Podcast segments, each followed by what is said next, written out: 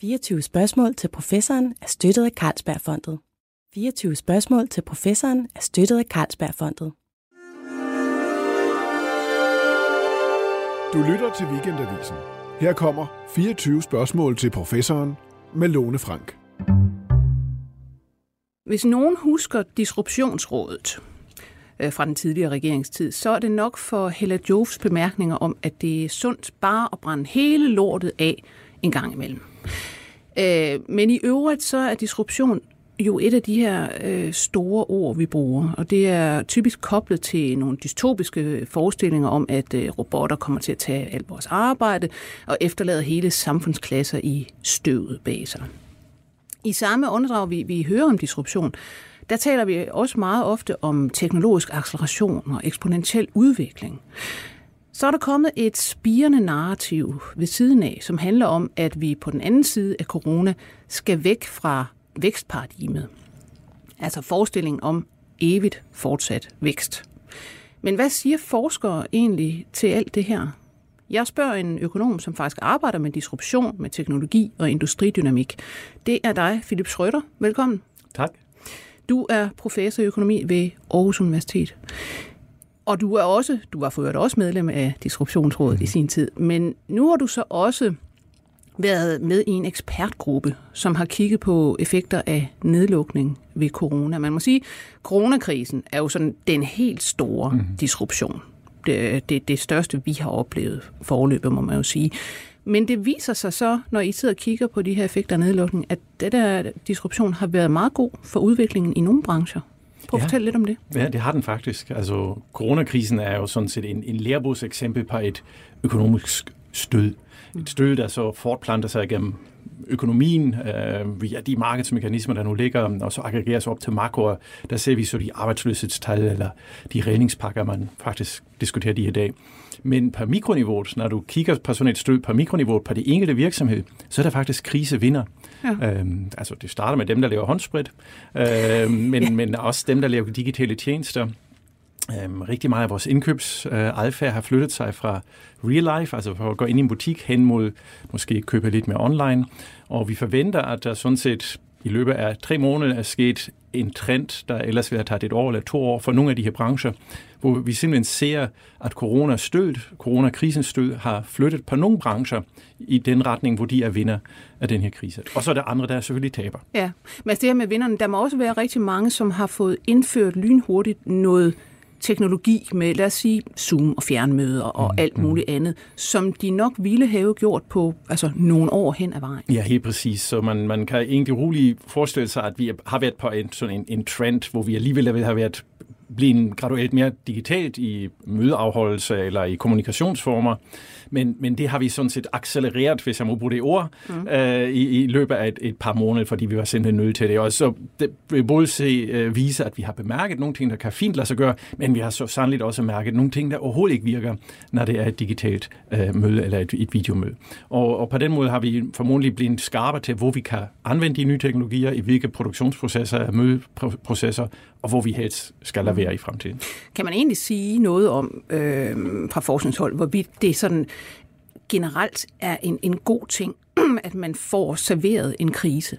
Altså det der med, at en krise er altid, det er bare nye muligheder. Yeah. Altså er der, sker der altid noget, hvor man må sige, det her øh, vi, vi var aldrig løbet så stærkt, hvis ikke. Ja, det, altså, det, det, jeg kan godt se, at narrativet er, er flot, og, det, det, og man kan sikkert også finde kinesisk øh, øh talemål, der så siger, at det er godt med kriser osv., men, men alt kommer til alt, så er den, den stabile trendvækst, som vi kalder det, altså der, hvor vi ved, at nye teknologier og uddannelse og innovation aggregeres op til vores forøgede levestandard, øh, altså normalt tilfælde, mm. den, den er alt andet lige bedre. Men, men øh, det giver en god fortælling at, at ja. se på chancerne i krisen, men, men alt kommer til alt, så er det, er det en kontinueret investering i øh, ja, viden, i innovationer, i nye produkter, nye virksomheder. Det er den, der egentlig bærer i sidste ende, og det er der, hvor vi sådan set ser vores velstandsstigning på langt Så du, du kan ikke som forsker anbefale at brænde hele lortet ned en gang imellem? Nej, det kan jeg bestemt ikke. Altså selvfølgelig, hvis jeg skulle gå ud og holde et fremtidsforskeroplæg, så vil jeg også sige det, men men, men når jeg sådan virkelig kigger på 10-årsoversigten, så vil jeg sige, ah, det er nu, nu bedst med kontinueret øh, vækst og uh, investitioner i, i, i vores velstand. Ja.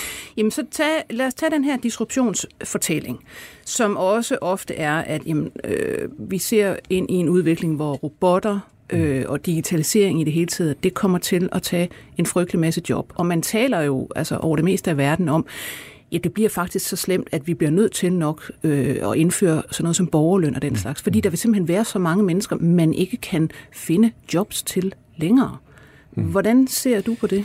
Ja, det er jo en, det er desværre en, en, en, en godt fortælling, der også får folk til at blive lidt bange, og, og derfor gilder de lyt, men, men der er faktisk ikke noget holdt i det. Øhm, øh, så for, for at starte med, der er ikke en begrænsning på antal jobs derude. Altså den der forestilling, vi har, at, at der er kun den mængde jobs, der er, og, og for øvrigt bliver de skabt i Christiansborg, det holder simpelthen ikke.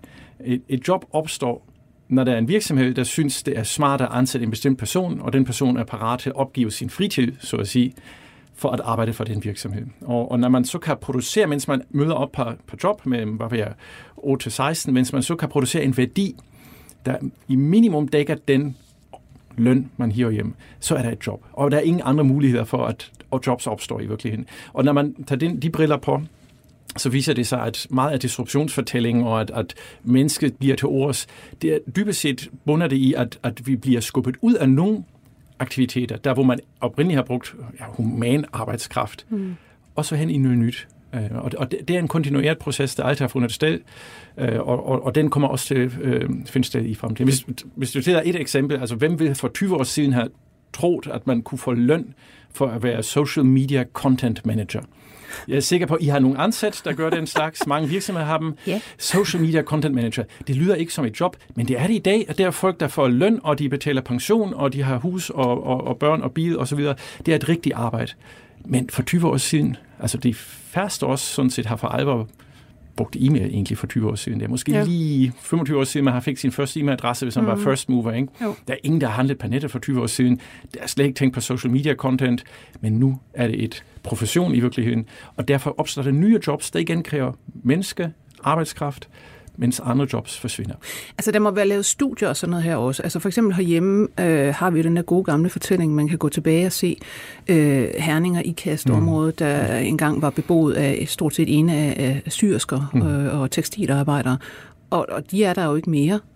Hvad, hvad skete der der? Ja, helt præcis. Det er sådan en, en fantastisk episode, hvordan egentlig sådan en branche bliver fuldstændig lavet om, altså tekstilbranchen, som Danmark var stort i efter en verdenskrig og specialiseret sig, den er jo med sin produktionsfærdigheder forsvundet. Mm. Altså det at sy skjorter eller knapper på skjorter, det er jo det er ikke længere en færdighed, vi, eller en, en arbejdsinput, vi leverer i Danmark. Men til gengæld har vi stadigvæk nogle af verdens førende tekstilselskaber, eller dem, der ligger, ligger inden for det her genre, tøj og apparel. Altså det vil sige, virksomheder, der styrer stadigvæk fra Ikas Brande egen... Bestseller og så videre. Helt præcis, der styrer globale værdikæder, mm. Øh, hvor, hvor varerne øh, og, og materialerne sejles jorden rundt og, og øh, kommer forbi tur i Asien, bliver udviklet og indkøbt her hjemme i Danmark, og så ender måske også en slutbruger i enten Tyskland eller USA.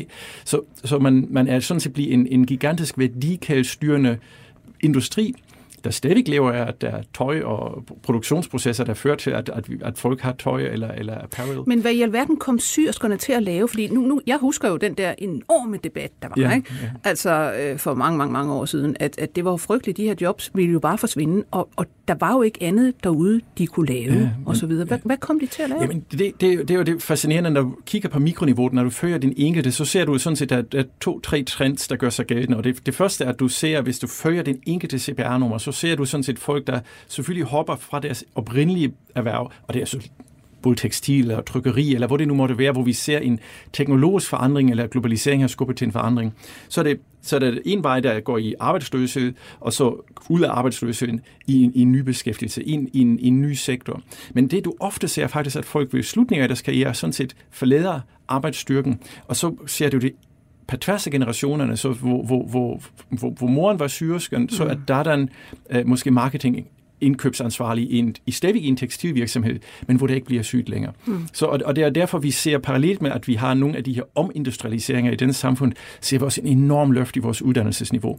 Så det er, hvor, hvor, og det er der mange af de nye uddannelser, der har fyldt godt i landskabet, faktisk øh, udruster øh, den arbejdsstyrken i Danmark til at deltage og være aktive i de her virksomheder, der, mm. der har en global udsyn, og hvor der ligger rigtig mange arbejdspladser. Samlet set er vores beskæftigelse faktisk i den her periode 60'er, 70'er til nutiden øh, sten. Altså, vi har, ja, vi der har er to, simpelthen flere jobs. Ja, vi har 2,7 millioner beskæftigede i Danmark endnu. Og hvis du sammenligner det med, lad os sige, start 70'erne, og så kigger på, i hvilke brancher og sektorer de arbejder. Der var, I start 70'erne, der var folk i møbelbranchen, og i tekstil og landbrug osv. osv. Hvis jeg, hvis jeg gør det samme igen i dag, så vil jeg se, at 25 procent af de jobs fra 70'erne, de er væk og forsvundet. Mm. Men der er kommet mere end 25 procent nye jobs til. Ja. Og, og der er stadigvæk fuld beskæftigelse, så at sige. Så vi har været i stand til at reallokere en kvart af vores samlede arbejdsstyrker væk fra de gamle jobs hen mod de nye jobs. Mm. Men jeg vil godt lige tilbage til det her med, med altså, øh, borgerlønnen. Mm. Fordi det er jo noget, man begynder at høre, ikke bare fra øh, altså, sådan, øh, alternative politikere og hister her, men folk, der sidder i Silicon Valley, ja. og altså dem, der laver den her nye virkelighed, og skaber den, og designer og robotter og teknologier osv., osv., de er begyndt at sige, at vi skal nok have noget borgerløn, fordi at øh, der vil simpelthen være så mange mennesker, som ikke som du siger der, bare kan opkvalificeres i skolesystemer. Mm. Man kan ikke uddanne alle til at lave altså forskellige computermanipulationer og, og forskellige jobs af den mm. slags, så der vil være behov for borgerløn. Øhm, det tror du simpelthen ikke på? Nej, altså det, øh, det, det, de fleste disruptionsfortællinger, de slutter med, med de her to slutkapitler. Den ene er nøjagtig borgerløn, og den anden slutkapitel på sådan en disruptionsfrygtoplæg, det plejer at være, at man skal have flere penge til DTU, og vi skal alle sammen blive programmør. Uh, så det, det er de to varianter, der findes, uh-huh. uh, og, og, og begge to er forfejlet, fordi Øh, den med, med, med programmører og IT-færdigheder, ja, man skal være bruger, fordi øh, vi skal ikke være Silicon Valley i Danmark, fordi Nej. dem, der er Silicon Valley, eller dem, der kan programmere i Sydkorea, de er så dygtige til det, de vil gerne bytte det. Og de, de sender det næsten gratis til os, og ret billigt, mod at vi sender noget den anden vej. Så det er ikke vores specialiseringsskabende at være en IT-hub ja. nødvendigvis. Der vi den med borgerløn igen, det er sådan, jeg kan sagtens forestille mig, at vores arbejdstid kommer til, til falde, og det har den faktisk gjort i de sidste 100 år dybest set. Så, men, men det med at og man skal genopfinde et, et, et net, et socialt net. Vi har et i forvejen. Vi har øh, øh om muligt at det skandinaviske model, det danske model, det tætteste, vi kan komme på en socialstat, der rent faktisk sønderagtigt for, at du får adgang til den nødvendige omskoling, viden, aktivering, der gør, at du faktisk er stadigvæk i stand til at forsørge dig selv på arbejdsmarkedet. Så det, det er lidt fjollet at tænke i de her regioner, øh, sådan et produkt som borgerløn. Jeg kan godt forstå, at ideen øh, blusser op øh, i USA. Jeg kan mm-hmm. godt forstå, at ideen blusser op i, i England for den sags skyld, som har en helt anden struktur i, og, og måske også noget stats, velfærdsstats svigt i en, en vis forstand. Øh, men men den, den hører simpelthen ikke hjemme på, på kontinenten. Øh, og, og det er lidt fortænkt, fordi øh, vi, vi har jo et system, der egentlig har bevist, at den kan facilitere den her omfordeling, reallokation, mm. at vi kan absorbere de stød, der kommer. Det er faktisk interessant, det der, du siger, at, at vi har flere jobs i dag end i 70'erne. Ja. Fordi der er jo også en fortælling derude, og den hører jeg da også hele tiden, og jeg har den sådan lidt på rygmagen selv, at ja, der bliver færre og færre, der laver noget i det her samfund. De kommer på overførselsindkomster af det sammen og sidder derude, og så videre. Det, det er så altså ikke helt korrekt. Det, det, er, det er ikke det, man, hvis, man, hvis man måler det, så er det ikke korrekt. Men, men jeg kan, fortællingen opstår selvfølgelig af en god grund, fordi når du, når du lukker en slagteri i Danmark, mm. så, så er der flere hundrede, der lige pludselig er arbejdsløse. Så, og det kan jeg godt se, det, det, det kan gennemtringe mediemuren, og det, det giver ja. en overskrift. Men, men, men den ene ekstra, der bliver ansat som logistikchef øh, hos en, en for min skyld, en slagteri, mm. øh, og, og den anden, der tager sig af, af corporate social responsibility i det samme slagteri osv., de, de, de jobs, der opstår, dem ser du ikke, de giver ikke den der store ordskrift, Nej. og derfor får du den der asymmetri i, i den mm. opfattelse. Så derfor, jeg kan sagtens genkende, at man tænker, hold op, der bliver mindre og mindre at lave, mm. men øh, så skal man tur til det med statistik og ja. tjekke i tabellerne. Ja. Det er interessant det der med, at man skal nogle gange kigge på data, og så får man en anden holdning. Ja. så, øh, du sidder i øjeblikket øh, med et nyt forskningsprojekt, hvor I i høj grad skal kigge på data, mm. øh, og det handler om industridynamik. Ja. Prøv lige at fortælle, hvad det er. Ja, industridynamik er i virkeligheden den erkendelse, at meget af det, vi traditionelt har afbildet som makroeffekter, altså at der er arbejdsløshed eller at der er vækst osv., kommer jo sidste ende på beslutning, der foregår hos en virksomhed. Mm. Der opstår kun en job, når der er en virksomhed, der ansætter en person. Der opstår kun globalisering, når der er en, der har et produkt eller en serviceydelse, som er så attraktiv, at folk i udlandet gider købe det også. Mm. Øh, og tilsvarende, når vi køber ting i vores indkøbskur, når der, når der lander noget fra, fra Asien i vores indkøbskur, den flæskam, jeg hænger derhjemme, eller, eller formodentlig det, det, det isenkram, man, man hører den i udsendelse på, det kommer alt sammen fra Asien, fordi vi som konsument har valgt at købe det. Mm. Så, så og det fortæller os, at mange af de her makroaggregater, som globalisering, arbejdsløshed, teknologisk fremskridt, de er faktisk mikrodreven. Det er virksomhedsbeslutninger og personbeslutninger. Og det er det, vi i industridynamikforskningen, i det felt, øh, faktisk kan belyse fordi der har man sådan set en traditionel øh, økonomisk værktøjskasse fra national økonomisk forskning, hvor man sådan set kan på, på det her mikroniveau, på den enkelte virksomhedsniveau, øh, det man kalder aggregere, altså summe Samle, op ja. øh, de, de effekter, vi så observerer i, i makroniveauet. Og det, øh, og det giver en forbløffende ny indsigt i nogle fænomener, som man ikke ellers får øje på. Mm. Men, men er der noget specielt, I, I, I kigger efter her, hvor vi står i det, man kalder den fjerde industrielle revolution? Ja. Ikke? Ja med digitalisering og ja. som, så videre. Som nationaløkonomer, som forsker, er vi sådan set lidt agnostisk over, hvad er det, der mm. støder mit system? Og for, for, for den enkelte branche, for den enkelte arbejdsplads, er det jo lige meget, om du bliver sagt op, fordi den produktionsled, du stod med, da du syede skjorter, den er nu erstattet af en arbejder, der sidder i Asien, eller om, om du mister din job, fordi en robot kan begynde at sy knapper på. Så, så derfor er det vi, selvom vi modellerer de her udløser, så det vi er interesseret i er, at hvilke virksomheder er det, der implementerer enten internationalisering, mm. eller outsourcing, eller, eller øh, nye teknologier. Hvad sker der så med den virksomheds vækst, øh, indtjening? Hvad sker der med de medarbejdere, med deres kvalifikationer? Og øh, så prøver man at gøre det for hele hele en samlet population mm. af, af virksomheder, der kommer, kommer I simpelthen til at kunne lave, om jeg sige, ud fra, det, er, det er jo big data det her, I kan det, trække det, på det, alle mulige det, er, jeg, jeg, jeg, Vi har bare ikke kaldt det det, Nej, men, men, men det, det er det. men kommer I til at kunne lave modeller, der kan, om jeg så må sige, altså simulere øh, udviklinger og dermed i virkeligheden øh, lave indspark til det politiske og sige, at det, det her vil ikke være en god idé at vedtage, eller dette her vil være rigtig godt at vedtage for lad os sige, iværksætter eller en anden gruppe? Altså i princippet vil nogen kunne gøre det, men, mm. men vi som forskere er faktisk meget mere interesseret i at forstå fænomener, vi har observeret. Ja. Men det er det, det, det forståelse, der sådan set kan så informere beslutningstager og dem, der skal kigge på de fremadrettede analyser, fordi det, der teknisk sker, at du laver faktisk en matematisk model, hvor du laver matematiske ligninger for hver enkelt virksomhed, kan så modellere den til en, til en mere aggregeret model, og så kalibrerer du sådan en model på data uh, i en vis forstand. Og det, det svarer lidt til, at du prøver at forklare vejr- og klimaudvikling historisk, og det viden kan du så også bruge til at lære en vejrudsigt, men det er altså ikke os som forskere, der er sådan til daglig kan gøre det. Nej, nej. Øh, jeg kommer til at tænke på, øh, nu du siger det her med, at I sidder og, og prøver at forstå ting, der sker øh, og er sket. Øh, noget, man ofte snakker om, altså en kendt forestilling igen, det er det her med den, den accelererende teknologiske mm. udvikling. At vi er på en, en, en evigt øh, stigende kurve, altså hvor det accelererer hurtigere ja. og hurtigere med teknologisk udvikling, og vi kan mm. stort set ikke følge med. Ja. Men det er jo ikke korrekt. Nej, faktisk ikke. Når man måler det, er der ikke tegn på acceleration. Øh, og det, og det vælger vi faktisk med to streger under, fordi øh, hvis der er teknologisk fremskridt, så vælger vi, at den udmyndter sig i det, man som økonom kalder for produktivitet. Det er sådan set værdien af det, der mm. bliver skabt, øh, minus det, der har kostet at skabe det, så at sige. Der har vi et, et mål for den produktivitet, der er, og hvis teknologi, og det vælger vi, Øh, Paul Romer fik Nobelprisen nogle år tilbage, fordi han har formaliseret og modelleret det her. Teknologien fremmer vores økonomisk vækst via produktiviteten, og produktivitet, den kan vi faktisk se i data næsten inden for kvartalet, hvordan den udvikler sig. Mm. Så hvis teknologierne de sidste 10 år, 10 år skulle have været accelererende, så skulle vi have set en stigende produktivitetsvækst. Det vi har observeret er, at tværtimod det falder faktisk.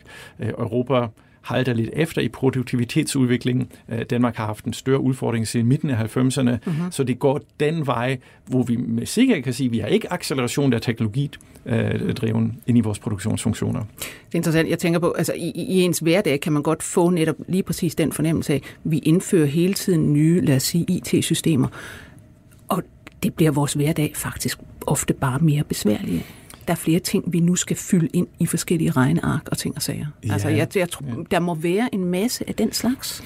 Ja, der skal sagtens være forandringer, men, men det er ikke forandringer, der har bidraget til vores ærne til at skabe, øh, bidrag til vores evne til at skabe værdi. Så, så det kan sagtens være, at det er en forandringshastighed, ja. der som pårører os i, altså at det at vi skal bare stribe vores film i stedet for at hente ned ved kiosken. Det er også en form for forandring, og det, det jeg ved ikke, om det er en form, om det er lettere eller mere besværligt eller mindre besværligt, men, men, men der er en, en, en forandring, som vi selvfølgelig observerer som konsument, øh, som forbruger.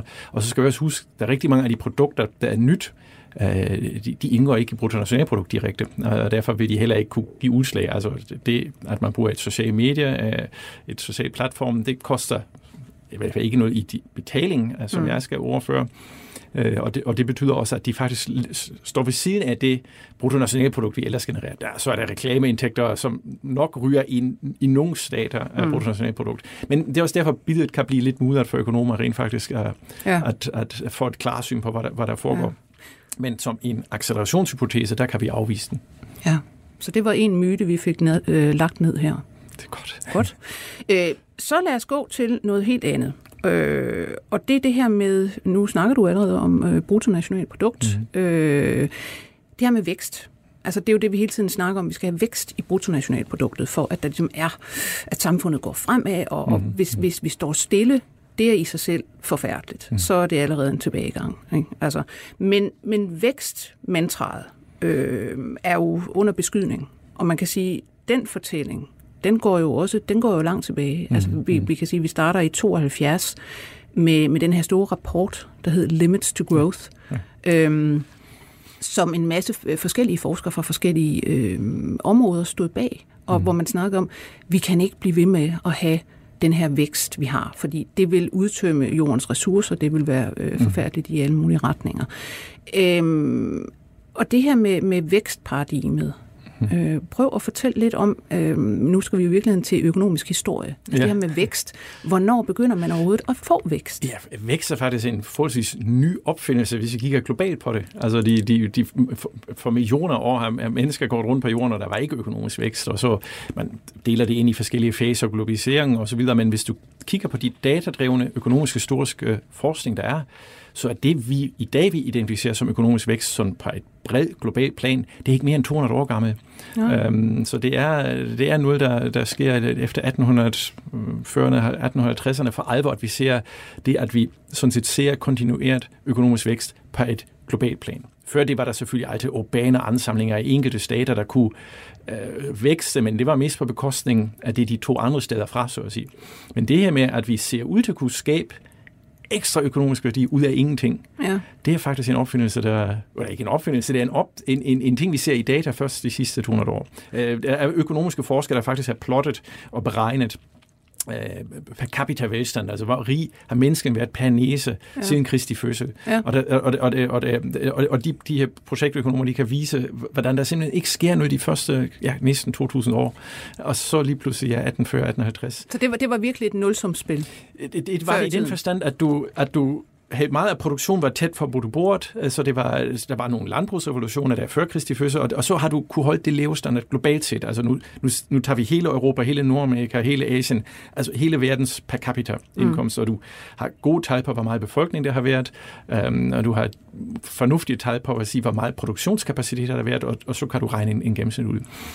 Og så det, der sker i, ja, fra, fra 1850 op, er det er sådan set, ud af at vi får en befolkningseksplosion, får vi også den her velstandsstigning. Vi har faktisk 10 doblet vores per capita indkomst i, i løbet af ja, de sidste 180 men, men hvad er det, der sker? Er det simpelthen den industrielle revolution? Eller ja, hvad? Det er faktisk to ting, der sker. Det er, at den industrielle revolution starter før det. Altså dampmaskinen er, er, er allerede et halvt århundrede på banen stort set, før det her starter.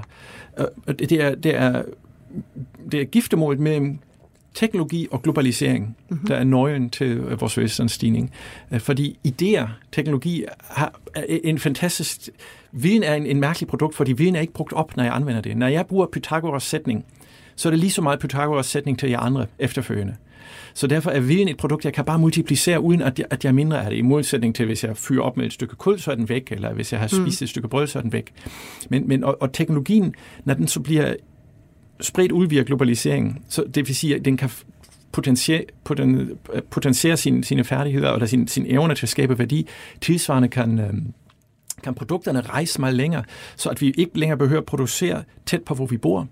Men hvis jeg nu specialiserer mig og har de her specialiseringsgevinster, så kan jeg sælge til alle nabobyerne, nabolandene. Og, og det er det, der er motoren bag, bag den her enorme velstandsstigning, vi har set globalt, samtidig med, at vi bliver en langt flere mennesker. Hmm. Men det besvarer ikke dit spørgsmål, om, om der så er en om det holder op på et tidspunkt, om vi løber tør for ressourcer. Men, men lad os komme tilbage til det. Altså, du har jo også interesseret dig meget for, altså, hvad, hvad der så sker. Vi, altså, nu har vi, vi er i 1850'erne og, og, og fremad. Vi har et kapitalistisk system. Det er ikke længere feudalisme eller øh, alle mulige andre mystiske systemer. Vi har et kapitalistisk system. Øh, og der er så nogle øh, økonomer, som for eksempel Josef Schumpeter, mm. som du har mm. kigget meget på, som begynder at kigge på, at økonomien i det her nye system, hvor der er vækst, og vækst er en, en, en driver for mm. det mhm. hele, der sker også, der er simpelthen darwinistiske love i spil. Ja, ja det er Schumpeter, der bruger det her terminologi til en kreativ destruktion, og han bruger også, at han kalder det for mutationer, så han er stærkt inspireret af biologien til at forklare, hvad der er nye idéer og nye virksomheder eller nye markeder, fortrænger eksisterende markeder og, og eksisterende idéer og eksisterende virksomheder. Og det er en mekanisme, som, som dybest set Adam Smith også allerede bemærket det, og, men, men, men de har bare ikke formaliseret det. Og det er også det samme, Karl Marx faktisk observerer, men han er jo så meget tidligt ja. i det forløb, og det er derfor, han får den hypotese med, at et system fortrænger det næste. Men, men Schumpeter sætter det på formel og kan sådan set for første gang sætte, sætte en finger på at sige, ja, men, men det er sådan set godt, at gamle måder forsvinder, og nye, bedre måder er starter. Og, øh, og det er ikke uden grund, at hele den industrielle revolution, den starter, den, alle ved, det er lærebogsvisdom, at den kommer fra, fra UK, altså fra England, øhm, og der er stor, Med dampmaskiner og vævemaskiner. Men, men det interessante er, at den foregår ikke i de urbane områder i London. Nej. Øh, det foregår faktisk i, i Nordengland, hvor der knap så mange regler, fordi øh, man har stadigvæk lav og regulative ting, der forhindrer et håndværks Øh, mestrene i, i London-området til overhovedet at lave det på en anden måde. Mm. Hvis du ikke har en licens til at producere det ene eller det andet, så må du heller ikke producere det. Og det er i Nord-England, eller tæt ved den skotske grænse, ja. hvor, hvor, hvor der var mindre regelret, det er der den her øh, kreative, disruptive forandring rent faktisk finder sted, og så spreder sig øh, i resten af globen derfra. Ja. Men når vi taler vækst og bruttonationalprodukt, Øhm, og det, at man begynder at interessere sig for, at der skal være vækst. Altså mm. bruttonationalproduktet, hvornår opfinder man det? Ja, det er en begreb, så dukker op i en, en gang efter 1900-tallet, fordi øh, stater har en behov for at, at, at måle. Men, men bruttonationalprodukt er sådan set ikke så mystisk et begreb, hvis vi tænker over det, fordi og, Jamen, prøv, prøv lige at forklare netop, hvad det er, fordi altså, det, det er sådan for mig lidt fuzzy. Ja, altså udfordringen er jo at sige, hvis, hvor meget værdi skaber en samfund i løbet af et en givet tidsperiode, typisk vil man sige et år. Øhm, og, og den store udfordring er, at at når, forestil dig, at du nu, øh, at jeg køber øh, hvad jeg, nogle afgrøder fra en bondemand, og så sælger jeg den på markedet. Mm. Så, så har jeg selvfølgelig en indtægt fra markedet, men jeg har også haft nogle omkostninger. Så derfor vil det være forkert, hvis jeg tager min indkomst, kun min, min salg, plus den salg, som bondemand havde, så vil jeg have dobbelt taget det hele. Så vil jeg have den samme gulerod, hvis jeg ikke engang blev hvert øh, et, et stykke, en vare, som bundemænd har solgt, og ikke engang som personen, som sælger på markedet, har solgt. Og hvis den så er solgt af en restauratør, der sælger den igen i sin café, så er den, den samme gulerod blevet solgt tre gange. Mm. Og det er det, jeg renser for. Ja. Så at jeg kun kigger på den værdi tilvækst, der ligger i de enkelte trin fra jord til marked, fra marked til caféen, fra caféen ud til slutbrugeren, der rent faktisk har spist gulerodssalaten. Og og det er derfor, det er value added, altså værdi tilvæksten. Og når vi så er er, er vækstfascineret i bruttonationalprodukt, så skal vi huske på, hvis vi har været i et år, hvis vi har, lad os sige i 2019, har vi skabt, hvor meget værdi har vi alle sammen skabt? Vi mødte op 1. januar, og vi, og vi holdt op med at arbejde 31. december. Og alle vores hænder og hjerner har været på job mm. i løbet af det år. Hvor meget værdi har vi egentlig skabt? Og hvor vi fratrækker alt det, vi bare har hentet fra andre og så videre solgt, så at sige. Når du så har gjort det, og kommer på det samme niveau i 20 som i 19, så har du præcis genskabt det samme. Og væksten er faktisk kun forskellen mellem, at nu har vi skabt al den værdi, vi har skabt sidste år, mm. plus lidt ekstra en gang til. Så derfor selv nulvækst vil stadig betyde, at vi alle sammen arbejder og næsten skaber det samme. Vi skal huske på, hvad har vi nu om dagen? I et godt år har vi måske 2%, 2,5% vækst. Her i år bliver det meget, meget mindre, for ja. negativ vækst på grund af ja. coronakrisen. Men hvis du forestiller dig en normal konjunktur, så det eneste vækst egentlig er, at vi har skabt det samme som sidste år, plus en smule ekstra. Øh, der Men hvorfor er det nødvendigt at skabe en smule ekstra hvert år? Det hvis, fordi, hvis det gik meget godt sidste ja. år, hvorfor kan man så ikke bare blive ved med det Det er fordi, vi er blevet smartere undervejs. Det at øge din og der, der produktiviteten går i billedet ind. Det, det, hvad vil det sige at være produktiv? Det er ikke, at du løber hurtigere og har stresset mere rundt. Det er tværtimod, du har fundet en, en, en smart shortcut. Mm. Og, og, og du, åh, vi kan også gøre det på den måde. Se, så kan vi få mere ud af de samme timer, vi har lagt i det. Og, derfor, og, og bagefter kan jeg så konvertere den her produktivitetsgevinst til ja, økonomisk vækst, eller til bedre miljø, eller mere fritid. Men det er jo en samfundsbeslutning, men, og en individuel samfundsbeslutning, eller en øh, kommer fra den politiske. Men, men, men jeg skal først have samfundskage, før jeg kan dele den op. Og, øh, og, og det er det vores evne til faktisk at gøre tingene lidt smartere, end vi gjorde dem sidste år, eller være lidt bedre uddannet. Øh, det er det, der gør, at vi faktisk kan producere mere året efter. Mm. Men, men altså, lad os tage det her om, om vækst. Hvorfor, det er så, hvorfor skulle det blive ved med at være nødvendigt? Er det egentlig det? Man kan sige, er der først spørgsmål. Er der grænser for vækst? Kan vi ikke bare øh, sige, at jamen, vi kan jo ikke blive ved med at tage jordens ressourcer? Vi bruger flere gange det, vi øh, må hvert ja. år i virkeligheden, ja. og vi er ved at udtømme jordens ressourcer. Så, så er, man ikke, er vi ikke ved at køre os selv i, i, ja. i døden. Altså det er øjensynligt, at der er selvfølgelig mange ressourcer, og ikke mindst ren luft eller, eller god klima, der, der er endeligt, og derfor vil, vil man kunne risikere at bruge dem op. Øhm, når det så er sagt, så er økonomi som sådan ikke afhængig af at anvende ressourcer. Du kan sagtens altså nye ressourcer, du kan også genbrug. Der er altså også bruttonationalprodukt i ting, der ikke har opbrugt øh, endelige ressourcer. Øh, og, der, og, og, og også en, en, en, en time øh, ægteskabsrådgivning er altså også bruttonationalprodukt, og der bliver ikke brugt ressourcer der. Der er det en, en serviceydelse med, med mennesker, øh, tilsvarende mange af de digitale ting, jeg konsumerer.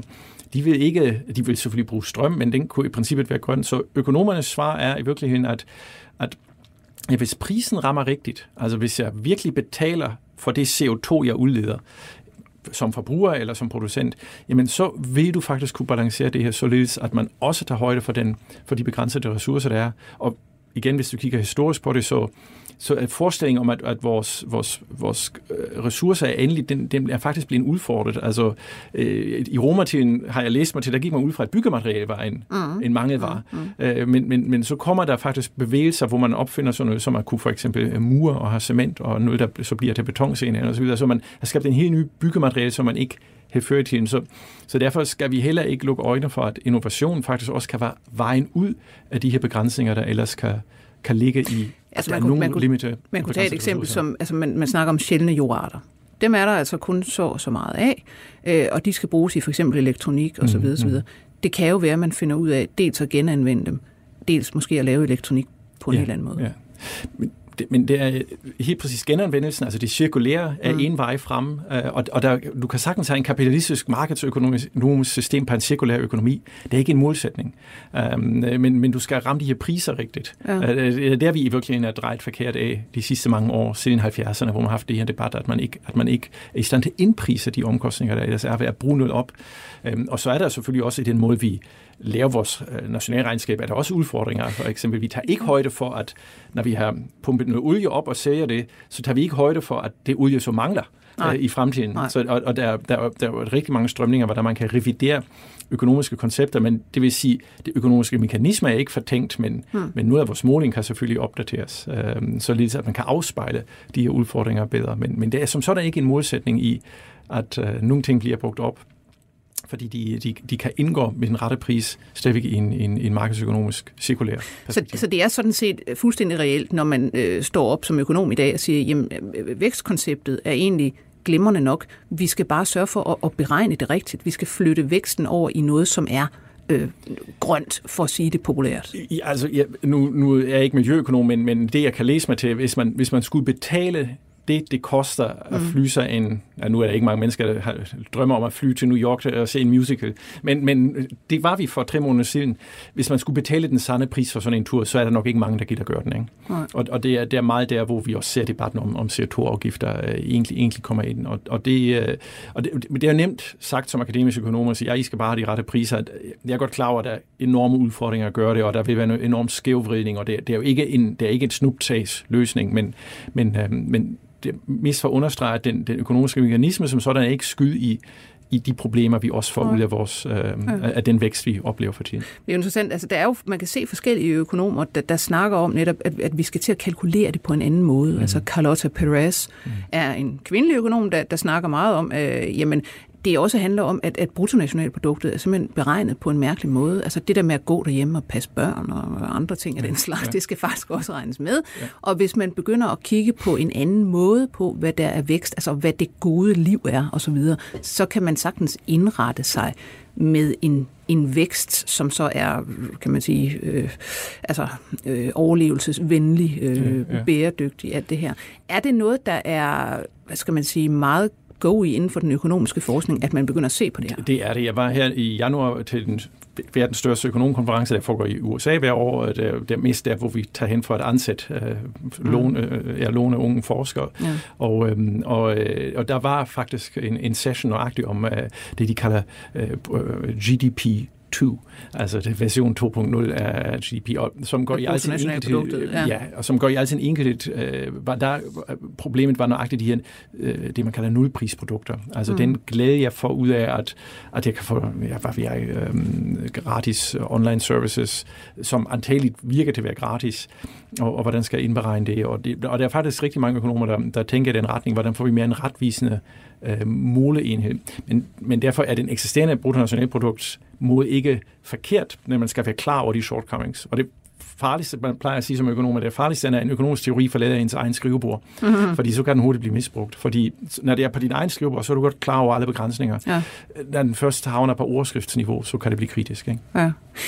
Øhm, den vækst, vi kommer til at se, Mm. Altså nu skitserer du, hvordan man, øh, og det er jo i den øh, industrialiserede, typisk øh, vestlige verden, vil se en vækst i for eksempel altså, digitale produkter og alt sådan noget, som ikke nødvendigvis altså, bruger de samme ressourcer, som vi øh, hvad der ikke har for mange af osv. osv. Men der kommer jo også til formentlig øh, at foregå en enorm klassisk vækst i både Kina, Indien og, og andre dele af, af Asien. Og den er vel problematisk? Fordi den er stadigvæk på et, et niveau og en type vækst, mm. som vi så altså i 70'erne. Ja, ja. ja, det store spørgsmål er, at det kommer de nye vækstlande, os sige Indien eller Kina for den sags skyld, før de slavisk vores øh, Wirtschaftsunderperiode fra 50'erne opad. Uh, altså det vil sige, starte med, at alle skal have en bil, og så skal alle på charterferie, og så skal de alle sammen have deres egen parcelhus, og alt det, som sådan set så kulmineret med det, vi kender som vores økonomiske ståsted i dag i et land som Danmark. Eller hopper man nogle stadier over. Og jeg tænker, juryen er ubesluttet, men, men øhm, i eksempel for Kina, i eksempel for Sydkorea, begynder man at se klart evidens for, at man hopper nogle stadier over, så man ikke gennemgår hele den, øh, altså der hvor man måske bruger mm. to-tre generationer i Europa, øh, der klammer det inden for en generation, og derfor kommer man måske også hurtigere til en en konsummønster, der måske minder, altså, og vores konsummønster er slet ikke en enormt øh, belastning. Altså, ja. det, det, skal, ja. det skal vi ikke glemme. Men, men jeg synes, i, i vores konsummønster kan vi se tegn på, at der altså også er økonomisk aktivitet, der ligger uden for det ressourceopbrugende mm. øh, i, i en større udstrækning. Altså. Arbejder økonomer egentlig nogensinde sammen med øh, sociologer, som for eksempel ser på jamen, forbrugsmønstre? ændrer de sig? Altså, nu snakker mm, vi om en mm. yngre generation, der måske netop øh, altså, er blevet ramt af den her coronakrise og i, i deres formative år, ja. og ligesom måske vil, vil på den anden side ikke være sådan særlig venlige over for, at du ved, vi skal rejse på charterferie mm, mm. tre gange om året, vi skal det ene og det andet ja, og det tredje. Ja. Altså man snakker om, at, at, at man kan jo godt forestille sig forbrugsmønstret faktisk på den anden side af det her, ja. som vil vare nogle år jo, øh, altså er et andet. Det er fuldstændig rigtigt, og der er meget interdisciplinær forskning, der kobler sig sammen med noget økonomisk tankegang, og så for andre fagdiscipliner. Men når det er sagt, så er økonomi og nationaløkonomi er jo ikke en, en, en normativ videnskab, det er jo en positiv videnskab, og, og det er også derfor, at økonomer ofte virker koldt og kynisk, fordi for, for det, det er, folk holder op med at tage, tage weekendtur til New York, når det koster for meget. Mm. Um, det, og, og det med, at Nå, men, men vi skal også tænke på de andre osv., det, det, det, det, det har faktisk ikke en, så meget gang inden for det økonomiske tankegods, men vi ser de her tendenser, at folk prøver at, at øhm, indarbejde det. Der er en tiltag, der er fyldt meget i blandt Frankrig og Tyskland Global Solutions Summit, hvor man prøver at bringe fagligheder sammen, uh, nøjagtigt tænker i, i de her typer løsninger. Men, men sandheden er, når det kommer til stykket, så er det jo dig og mig, når vi står i byggemarkedet og køber en lithiumbatteri boremaskine til 129 kroner. Mm. Så... Eller står vi der og siger, nej, det, jeg gør det med håndkraft, fordi mm. det skader miljøet, og der er nogle stakkels folk, der har i Asien bygget den sammen, og den der batteri er heller ikke sikker på, er så miljøvenligt osv. Men det er jo dig, når du står der ja. og tænker, 129 kroner, det går nok billigt, mm. så skal du have moral nok til at sige, nej, det her kan ikke være godt. Mm. Øh, og, og, det, øh, og der er økonomer ja, kynisk og koldt og tænker, at folk tager det nok, når ja. det koster så lidt. Ikke? Øh, der kommer jeg umiddelbart til at tænke på, når du siger, at man står der ja, og køber det her øh, redskab. Øh, kunne man i virkeligheden ikke gøre det med hånden? Jeg øh, bor på fjerde sal et sted, hvor der ved siden af vores ejendom er en øh, sådan en lille parkeringsplads mm. øh, og med noget græs osv. osv. Og jeg må sige, det irriterer mig meget, at man ikke de, de mennesker, man har ansat til at, at pleje og passe både det der græs, øh, men også øh, hvad det hedder, øh, parkeringspladsen, de render rundt med sådan en mega, mega larmende dims, der blæser bladene fra ja. den ene side til den anden om efteråret. Ikke? Hvor jeg tænker, nej, Hvorfor? tag en kost. Tag en kost. Ja. Det vil være bedre for dig. Det vil være bedre for mig. Øh, hvorfor begynder man ikke at tænke på den måde? Altså der vil du som økonom sige, jamen man skal bare, altså så skal man vel øh, gøre de der øh, meget dyre at bruge, for eksempel. Ja, hvis du som samfund tænker, det der er, øh, det er noget, du ikke vil have, så, ja. så skal der en afgift på strøm eller på de her typer apparater osv. Så, altså, og, og det er jo lidt den illusion, vi har, altså også, også, og, som også mange af mine kolleger, og mig inklusive ofte, har vi tænker, at markedsøkonomi det er selvregulerende. Nej, gud er det ej. Der, der skal være en, en, en, en dommer på fodboldbanen, for at det bliver en og går ordentligt for sig. Og, og sådan er markedsøkonomien altså også. Der skal være nogen, der både op, at virksomheder opfører sig ordentligt, for en virksomhed vil helst være monopolist. Mm-hmm. og det, det skal de ikke få lov til, fordi det er ikke godt for forbrugerne øh, tilsvarende. Øh, jamen, hvis man ikke skal betale for at svine, så, så sviner man mere, øh, og så videre, og så videre. Så, så rigtig meget er faktisk, at, at du skal have en, en velfungerende samfundssystem, der sådan set styrer økonomien. Og det, og det er ikke uden grund, at nogle af de rigeste lande i verden er, er, er, er de nordeuropæiske lande. Ikke? Fordi det er vældig styret. Der, der har du meget stat, ikke? Altså, og, vi, og vi kan selvfølgelig hurtigt finde på at brokke os over skattetryk og så videre, men, okay. men når du kigger på det, okay, det fungerer sgu godt. Ikke? Altså, der, er, der er et eller andet, der, der, der sker, når du har en, ja. en, en velfungerende øh, regulering rundt omkring markedet. Men der er så også noget, der må sige til jer økonomer, at det her med den menneskelige faktor, den, øh, altså ideologi, tankemønstre og sådan noget, det, det betyder altså også noget, fordi man kunne jo ikke finde på, i lad os sige i USA, at indføre sådan en velfærdsstat, som vi har. Fordi det er, jo, det er man jo, altså det store flertal, øh, hvad det hedder, ideologisk så meget imod, at man, man kan næsten ikke, ikke indeholde tanken. nok for Bernie Sanders et stykke tid jo. Ja, øh, men... Altså, men, men nej, men jeg, jeg tænker, der er, der er faktisk øh, øh, øh, økonomer, der har undersøgt det, hvordan kan det være, at systemerne er så vidt forskellige. Mm. Øhm, og, og, og der er rigtig meget, der taler for, at det amerikanske system er blandt andet bygget op om noget, der et koncept, der hedder settlers experience. Altså det, at der per definition har dine forfædre været nogen, der, der sådan, det kan jeg selv. Ja, der, skal ikke komme nogen, ja, mm. der skal ikke komme nogen og fortælle mig, hvordan. Ikke? Og, og, og det gør, at du så fastholder en, en samfundssystem i modsætning til, hvad du har kunne, øh, kunne gøre. Og der er også mange folk, nu ansætter vi rigtig mange internationale folk øh, på min arbejdsplads i mit forskningscenter, og der er selvfølgelig mange, der synes, det er fuldstændig paternalistisk, at hvad vil staten spare mine feriepenge op for mig? Hvad er det for noget? Ikke? Altså, og det, det, så, men, men det har vi andre jo vendt os til, men så der, der er ekstremer derude. Og, og, og igen, økonomi som videnskab er jo er ikke, ikke, ikke normativ. Vi beskriver det, som tingene er, og, og hvis en model, hvordan mennesker opfører sig, er, at de er selv interesseret, og hvis de kan få det lidt billigere eller bedre, så vil mm. de ikke det. Øhm, det med at tænke på de store altruistiske, moralske spørgsmål, det kan jeg bygge ind i min model, men jeg har svært med at finde empirisk evidens for, at det virker. Men, men men man vil også sige, altså nu tager du økonomerne igen og siger, hvad de gør. Øh, men I har jo heller ikke sådan været helt uhildede, vel? Altså jeres øh, forestilling om homo economicus, ja, det, det der fuldstændig ja, ja. selviske og fuldstændigt rationelle menneske, som jo ikke svarer til mennesket som sådan, den har jo hersket i jeres disciplin, ja, ja, ja. indtil der altså for ret nylig ja. kom nogle adfærdsøkonomer og sagde, ej, det passer Nej, jo ikke. Jamen, jeg, jeg kan selv huske, hvordan jeg blev udfordret voldsomt tilbage i 2000, 2001. Øh, jeg selv på et forskningsinstitut i Tyskland, og, og så var der en kollega, der øh, vi, vi, vi drøftede rundt omkring øh, det, man kalder open source software. Jeg ikke, om folk kender det, Linux, altså en operating system, som er mindst lige så godt som andre operating systems på en PC. Gratis, og, og alle gratis, kan bygge på det selv. Og, det, og, og så min, min økonomreaktion var, at det kan ikke passe. Altså der, der, og, så, øh, og, og så lærte vi faktisk en model, model om det, og estimerede det, øh, hvor vi så var nødt til, ved siden af homo economicus, at introducere homo, homo ludens, den lejende menneske, formalisere det fint i matematik, og kunne så vise, at det, det kan altså også være et, det, man kalder et ligevægt som økonom. Mm. Øhm, og, og det er faktisk en af de, de få arbejdere mine, der bliver citeret, fordi folk synes, det var så provokerende, at vi, at vi gør det. Og vi har så bagefter prøvet at teste det på data. Der må vi dog desværre konstatere, at, at man får ikke noget monetær afkast for hver det lejende menneske. Men øh, folk gør det alligevel, Men, og det er jo, det er ja, jo betryggende. For, fordi der handler det jo så om livskvalitet, som jo også er, altså hvis man kunne prissætte det, ja. så ville man jo kunne regne det ind. Den, den sørgelige sandhed er, at vi, vi fik en chance til at lave en survey blandt øh, IT-folk, mm. i, faktisk på tværs af Tyskland, folk, der arbejder inden for IT-branchen og lever af at programmere. Og når du spørger dem, hvorfor laver du det her open source i din fritid, så siger de, det er godt for min karriere, det er godt for min løn. Mm. Når vi tester det i data, så får de ingenting ud af det. Nej. Men de, fordi de regner med, at det fremmer deres karriere. Derfor det er i hvert fald det, de forklarer sig selv, når du spørger dem. Øh, det kan også være, at de, de nyder det, mm. Øh, men, men det er ikke det, de svarer, når du spørger mm. dem. Interessant. Her til allersidst, er der noget, du godt kunne tænke dig at kaste dig over i fremtiden? Altså nogle spørgsmål, du ser, øh, som øh, måske øh, er kommet på banen på grund af coronastødet, øh, som man godt ville have svar på?